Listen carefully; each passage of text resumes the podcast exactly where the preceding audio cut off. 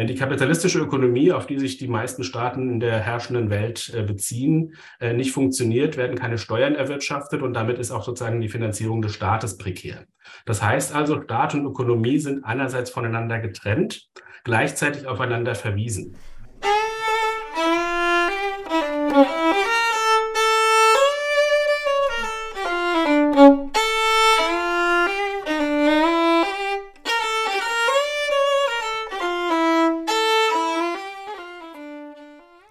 Staatskapitalismus zum Verhältnis von Kapitalismus und Staat.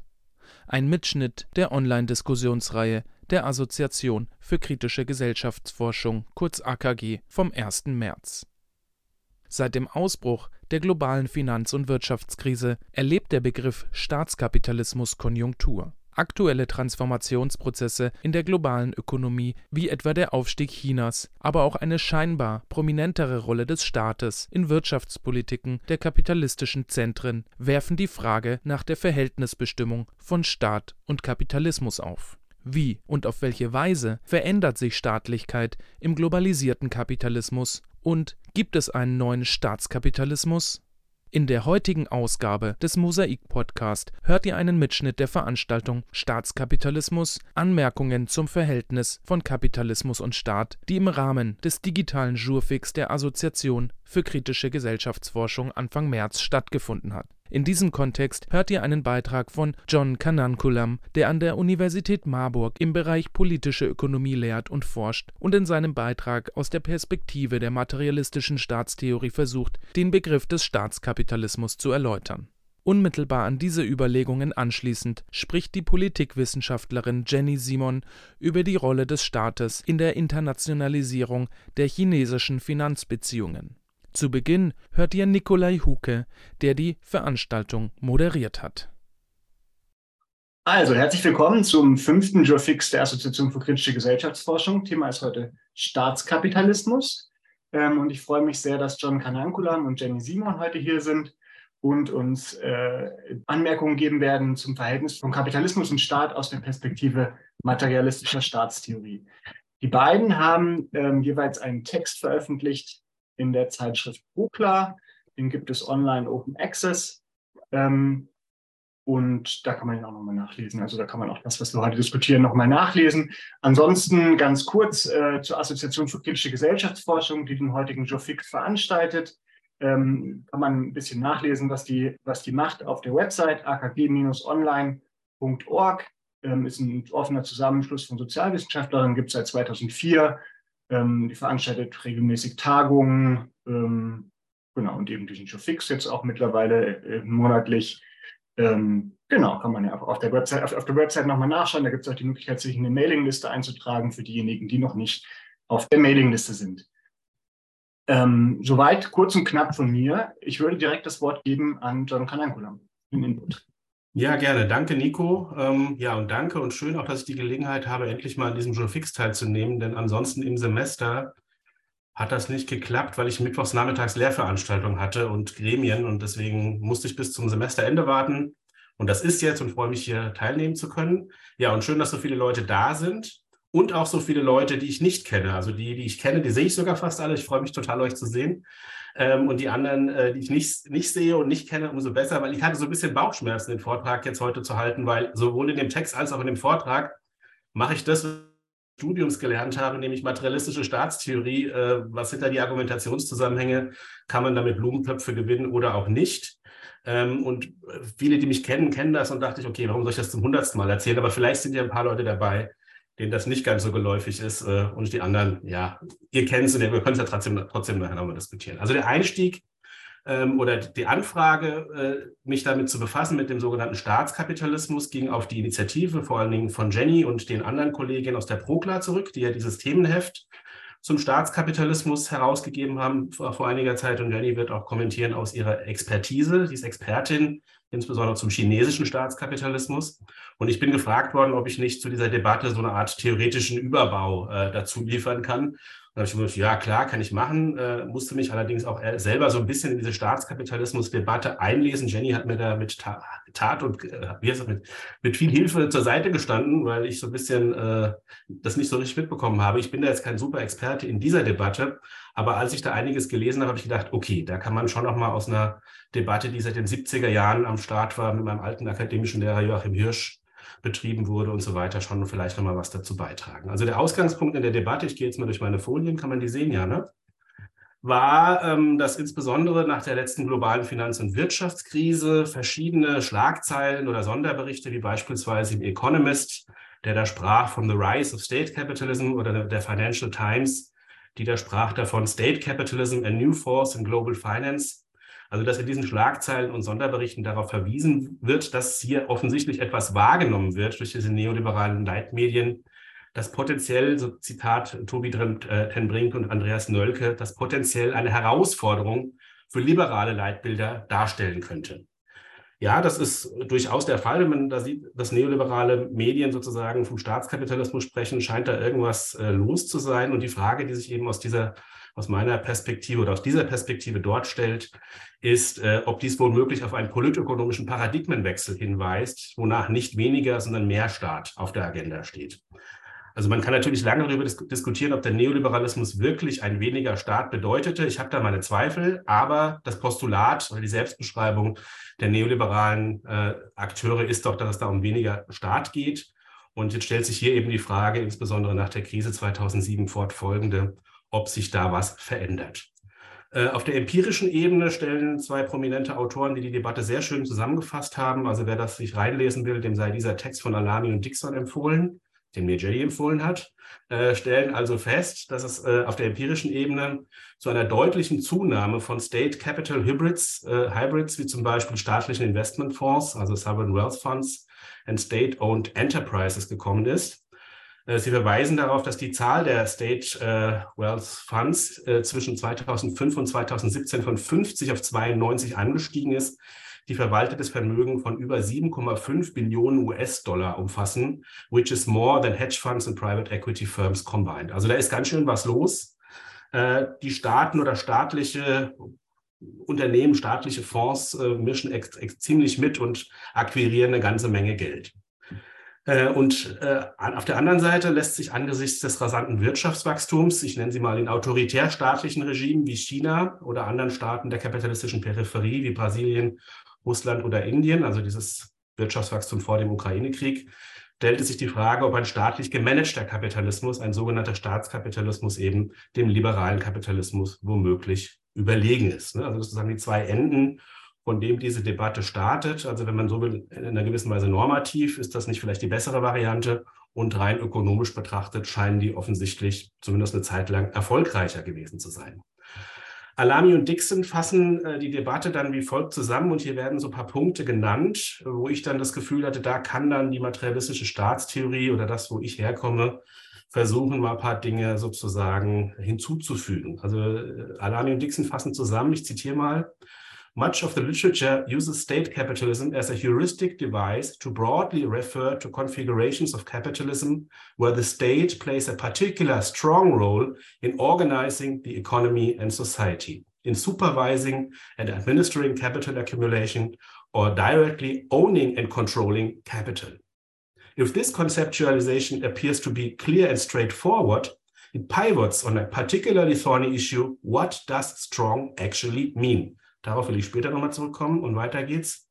We contend that, there is quite simply no way of rigorously defining what is meant by a strong role of the state without establishing in the first place what is the normal role of the state in capitalist society. In other words, what are the essential features and basic functions that all states must perform? Only on this basis can there be a reflection on the specific conditions, characteristics, and implications of an extraordinary strong role of the state. In short, arguments about state capitalism must be grounded in a robust theory of the state, or as historical materialists would put it, in a theory of the socially necessary role of the state in capitalist society. Das ist ein schöner Aufschlag. Die beiden John, ganz kurz, ich glaube, du bist noch auf der ersten Folie. Ich bin mir nicht ganz sicher, ob du. Ah, ähm, danke für den Hinweis, Nico. Also lange Rede, kurzer Sinn. Die Frage ist, was ist eigentlich das Verhältnis von Kapitalismus zu äh, Staat?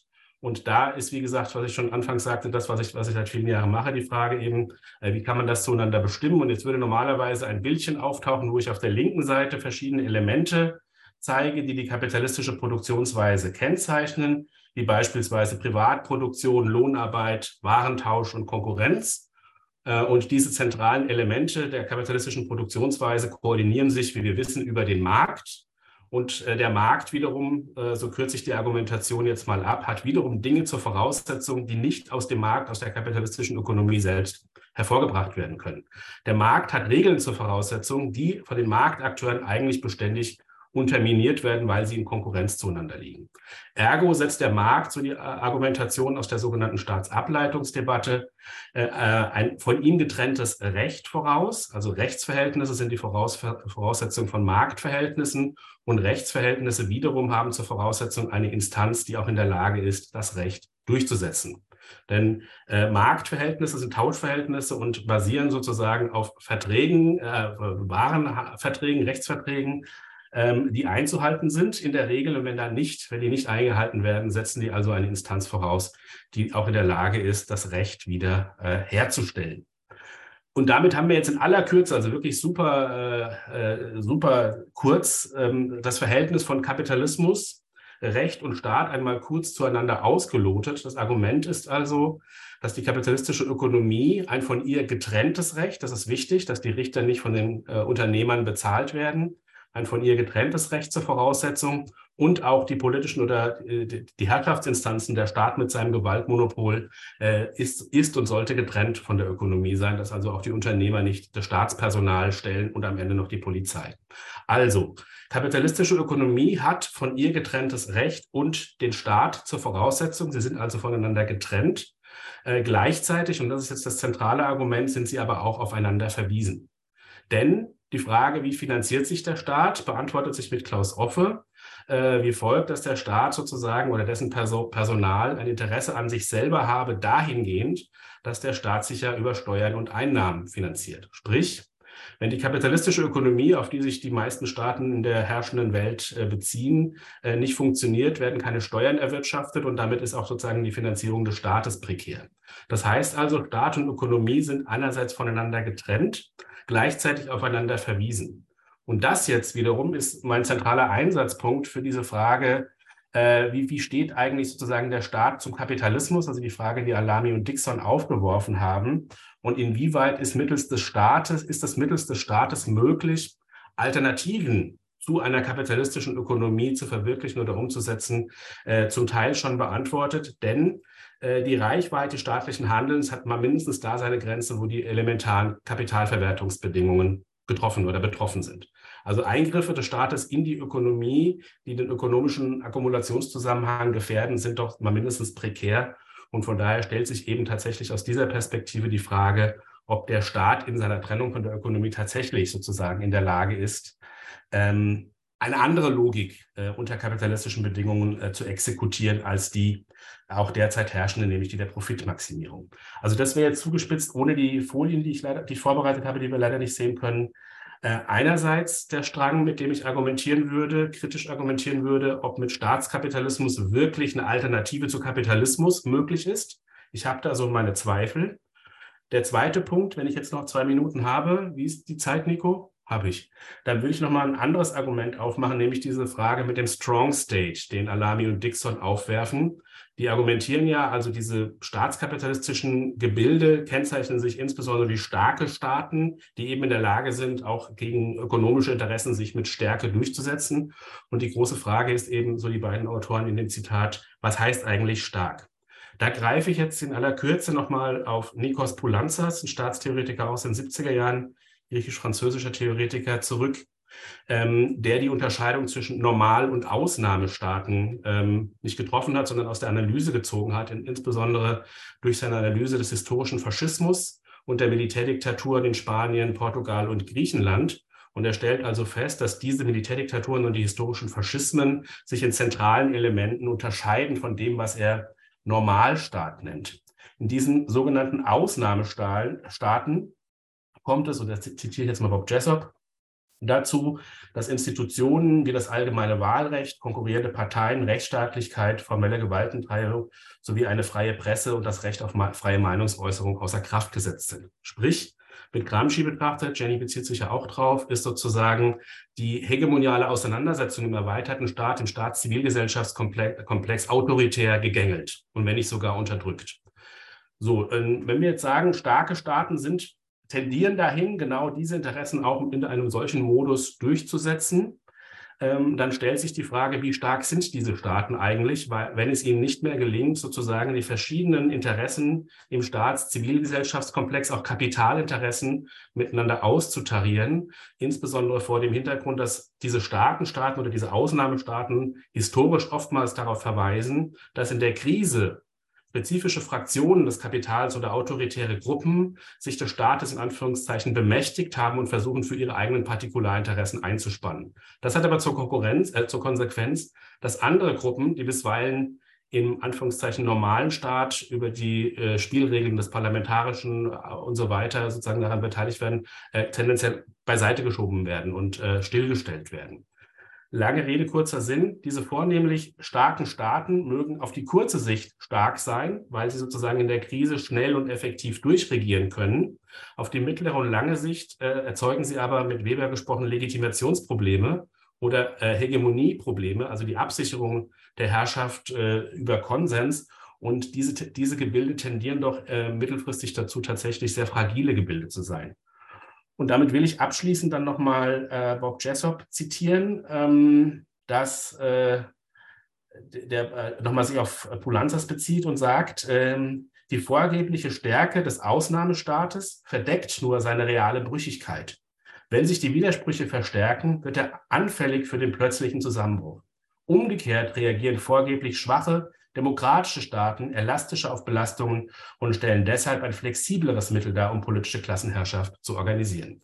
Der marxistische äh, Staatstheoretiker Jessup weist also darauf hin, dass äh, kapitalistische Herrschaft am besten dann funktioniert, wenn sie demokratisch mit einem Staats-Zivilgesellschaftskomplex gepaart, äh, äh, ge gekoppelt ist und äh, die, die widerstreitenden Interessen auch der unterschiedlichen Kapitalfraktionen sich in diesem Gebilde relativ frei äußern können. Und die vorgebliche Stärke dieser Ausnahme- oder autoritären Staaten kann sich mittel- oder langfristig als Pyrrhussieg, als, äh, als, als nicht stark erweisen sozusagen. Und die Frage, die sich jetzt sozusagen stellt, weil ich nicht aus der Empirie bin, und vielleicht ist das eine Überleitung für Jenny, äh, in Staaten wie China ist das ja nun schon sehr, sehr lange der Fall. Und jetzt ist die Frage, haut mein theoretisches Argument nicht mehr hin oder müssen wir das alles nochmal ganz anders begreifen? Ah, und genau, da, da wäre ich jetzt tatsächlich eher aus der Empirie interessiert, wie funktioniert denn das da? Und es funktioniert ja schon ziemlich lange da. Ähm, und ist das Argument, dass es ein fragiles Gebilde ist, äh, hinfällig oder wie müssen wir das sehen? So, damit ende ich erstmal. Danke dir, John. Äh, Jenny, du hast das Wort. Danke. Ich versuche das jetzt auch mal mit dem Folien teilen und gucke, ob das äh, funktioniert für euch. Seht ihr die Folien? Und springt die weiter für euch? Ja, okay, super, das funktioniert. Okay, super, ganz herzlichen Dank und äh, schönen guten Tag von meiner Seite. Ich freue mich, bekannte Gesichter und unbekannte Gesichter äh, hier zu sehen. Genau. Ähm, ich werde jetzt kein eigenes staatstheoretisch orientiertes Input halten, sondern eher sozusagen Fragen so ein bisschen aufzugreifen, aber vielleicht können wir da auch in der Diskussion ähm, drauf eingehen. Ich Staatstheoretikerin, ich bin Politikwissenschaftlerin mit Schwerpunkt äh, politischer Ökonomie und äh, beschäftige mich mit äh, Chinas Rolle in der Weltwirtschaft und wie ihr bestimmt sozusagen aus der Alltagsdebatte, aus der Presse entnommen hat, wird mit Blick auf China ganz stark so eine Konkurrenz unterschiedlicher Typen von Kapitalismen diskutiert. Also ich gehöre zu denjenigen, die China sehr klar als Kapitalismus, als bestimmten oder die chinesische Ökonomie als bestimmten Typ von Kapitalismus ähm, versteht und nicht sozusagen als sozialistische Alternative oder progressivere ähm, institutionelle Form. Ähm, und ähm, werde in dieser Diskussion der politischen Ökonomie ganz stark mit den Diskussionen der vergleichenden Kapitalismusforschung ähm, diskutiert. Und das ist sozusagen auch der Kontext, aus dem diese Staatskapitalismusdebatte ähm, sehr stark entstammt. Ähm, Nico und John haben es eben schon angesprochen. Ähm, die ProKlar 208 aus dem Jahr 22. Ich poste euch nachher auch nochmal den äh, Link in den Chat. Da habt ihr im Editorial eine ganz schöne ähm, Auffächerung dieser Staatskapitalismusdebatte, wie die sich historisch ähm, entsponnen hat. Und dann sieht man genau, dass es einerseits sozusagen eine historisch-materialistische Fundierung oder Ecke kommt, aus der die geführt wird, und auf der anderen Seite aber, wie gesagt, ganz stark diese weniger historisch-materialistisch ähm, orientierte, vergleichende Kapitalismusforschung. Ähm, unser Interesse war einerseits mit der Prokla eine, ja, zu, zu, zu einer theoretischen Unterfütterung sozusagen äh, dieser Staatskapitalismus-Diskussion äh, beizutragen, wie John das gerade ähm, vorgetragen hat. Auf der anderen Seite, und das ist sozusagen mein Interesse mit dem Hintergrund der Empirie, ähm, sich sozusagen ähm, neugierig machen zu lassen von dieser Staatskapitalismusdebatte. Ähm, wozu kann die uns in der historisch-materialistischen Theoriebildung sozusagen anregen, ähm, zuzuhören und genauer hinzugucken? Aus meiner Perspektive lässt sich sozusagen ähm, die Konfiguration von Staatlichkeit und Kapitalismus auf zwei Abstraktionsebenen verstehen. Das eine ist sozusagen diese, ähm, diese sehr stark formanalytische Bestimmung, auf die John gerade stark angegangen ist. Auf der anderen Seite konkretisiert sich aber das Verhältnis von Staatlichkeit und Kapitalismus immer raumzeitlich spezifisch sozusagen. Also wir haben ähm, Veränderungen der, des Verhältnisses der Konfiguration von Staatlichkeit und Kapitalismus innerhalb einzelner Gesellschaften und wir sehen sozusagen räumliche Unterschiede in der äh, Formation kapitalistischer Gesellschaften sozusagen. Ähm, wir kennen jetzt aus der Debatte ähm, um den chinesischen Kapitalismus sozusagen das Argument, dass wir es hier mit einer bestimmten ähm, Konfiguration von äh, Staatlichkeit und Kapital zu tun haben, die Stefan Schmalz, der ganz wesentlich zu dieser kritischen Diskussion im deutschsprachigen Kontext beiträgt, ähm, mit Hybridität bezeichnet. Ähm, da mit dem Begriff Hybridität führt er aus, dass ähm, sich sozusagen die ja, relationale oder relative Trennung in dem Verhältnis von Staatlichkeit und Ökonomie, wie wir das sozusagen aus der marxistischen Debatte kennen, ein bisschen anders darstellt. Ähm, wir haben historisch in der Entstehung des Kapitalismus innerhalb Chinas gar nicht sozusagen autonom bestehende Kapitalgruppen, die sich dann in den Staat äh, und dessen Regulierung von Ökonomie ähm, einschreiben, sondern wir haben sozusagen aus dieser postsozialistischen Ausgangssituation heraus erstmal einen Staat, der sozusagen eine ähm, Veränderung hin zu einer ähm, Vermarktlichung oder zu einer, zu einer Hinwendung zum Kapitalismus sozusagen vollzieht und ganz stark die, den Aufbau von Kapitalen sozusagen ähm, fördert, mit selbst anleitet sozusagen. Ähm, das heißt, ähm, wir sehen, dass dadurch die Konfiguration oder die, wie, wie sind Kapitalgruppen beschaffen, ähm, sich unterscheidet von dem, was wir in marktliberalen Ökonomien, in der Entstehung des Kapitalismus in Europa, in den USA und so weiter kennen. Ähm, und ein Beispiel ist, dass wir gar keine starken Interessensvertretungsgruppen von Kapitalen haben. Also es gibt Interessens, es gibt Lobbygruppen, ähm, aber die sind viel schwächer ausgeprägt, als wir das ähm, beispielsweise von Kontinentaleuropa kennen. Ähm, gleichzeitig ähm, haben wir so eine Hybridität auch im Raum des Politischen. Also ähm, Stefan Schmalz spricht beispielsweise von Kaderkapitalisten, eine ähm, ähm ja, politische Elite, ähm, die selber sehr stark als Kapitaleigentümer ähm, fungieren oder sozusagen Funktionen von Kapitalen ausüben, auch wenn äh, die formalen Eigentumsrechte anders beschaffen sind, also beispielsweise wir über staatseigene Unternehmen sprechen oder ähnliches.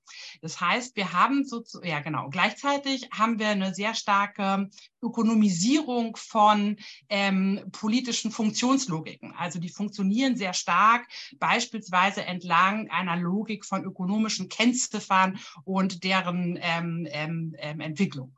Ähm, das heißt, wir haben sozusagen im Raum des Kapitals und im Raum der Staatlichkeit sozusagen eine sehr starke Durchdringung ähm, durch das jeweils andere. Und jetzt ist die Frage, inwieweit stellt sowas ähm, sozusagen die formanalytische Bestimmung aus Perspektive des historischen Materialismus jetzt vor Herausforderungen? Und was auffällt, sozusagen, wenn man aus dieser China-Debatte kommt, ist, dass der historische Materialismus, aber auch ähm, sozusagen die ähm, ähm, ah ja, andere theoretische Ansätze diese Konfiguration sehr stark als Mangel ähm, fassen, theoretisch.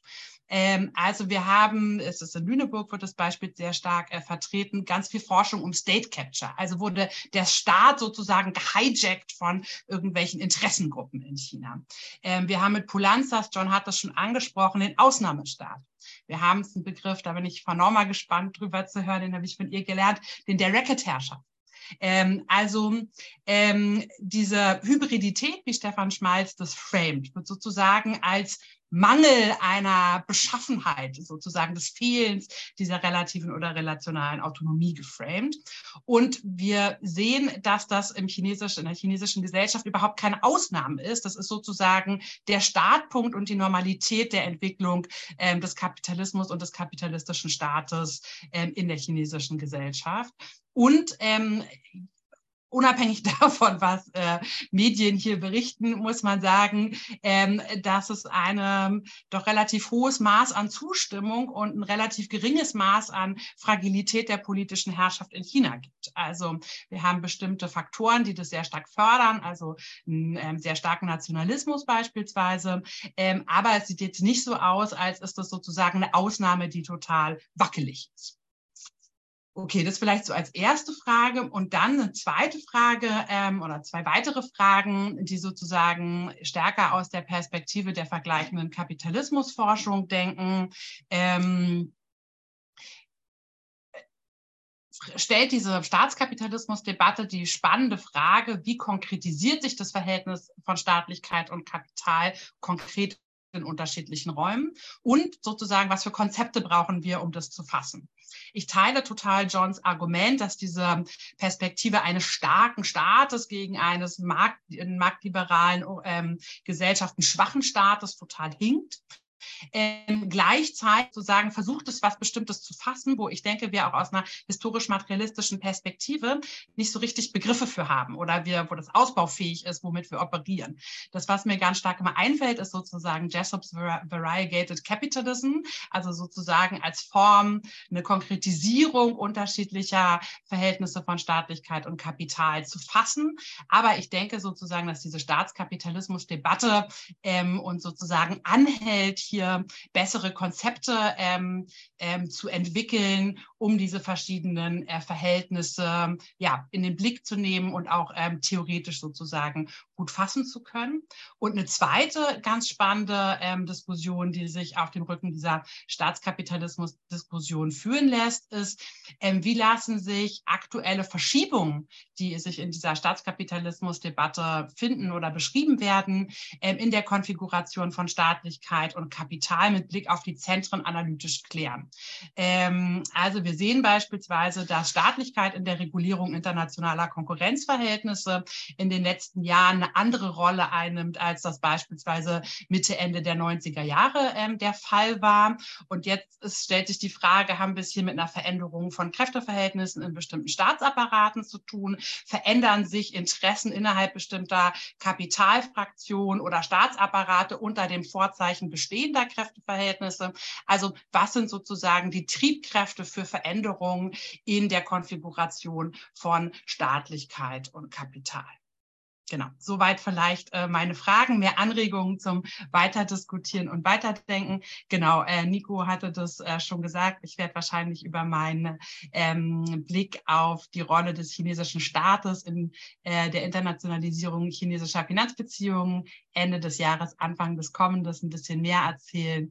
Aber genau, soweit erstmal meine eher theoretisch orientierten Überlegungen.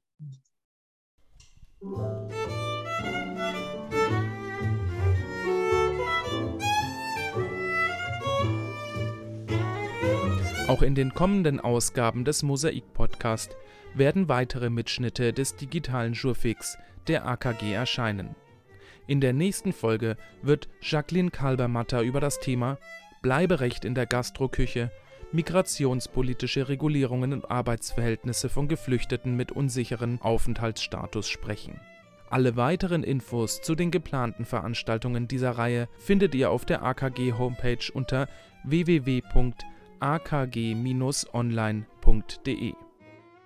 Der Mosaikblog sowie dieser Podcast funktionieren eigentlich nur dank des ehrenamtlichen Engagements unserer Redakteurinnen, Autorinnen sowie der kräftigen Unterstützung durch unsere Spenderinnen. Mit einer regelmäßigen oder auch einmaligen Spende ermöglichst du kritischen linken Journalismus unabhängig von Parteipolitik und hilfst dabei, einen Raum linker Debatte und Analyse zu schaffen. Alle Infos zum Thema Spenden findest du ganz einfach unter www.mosaik-blog.at.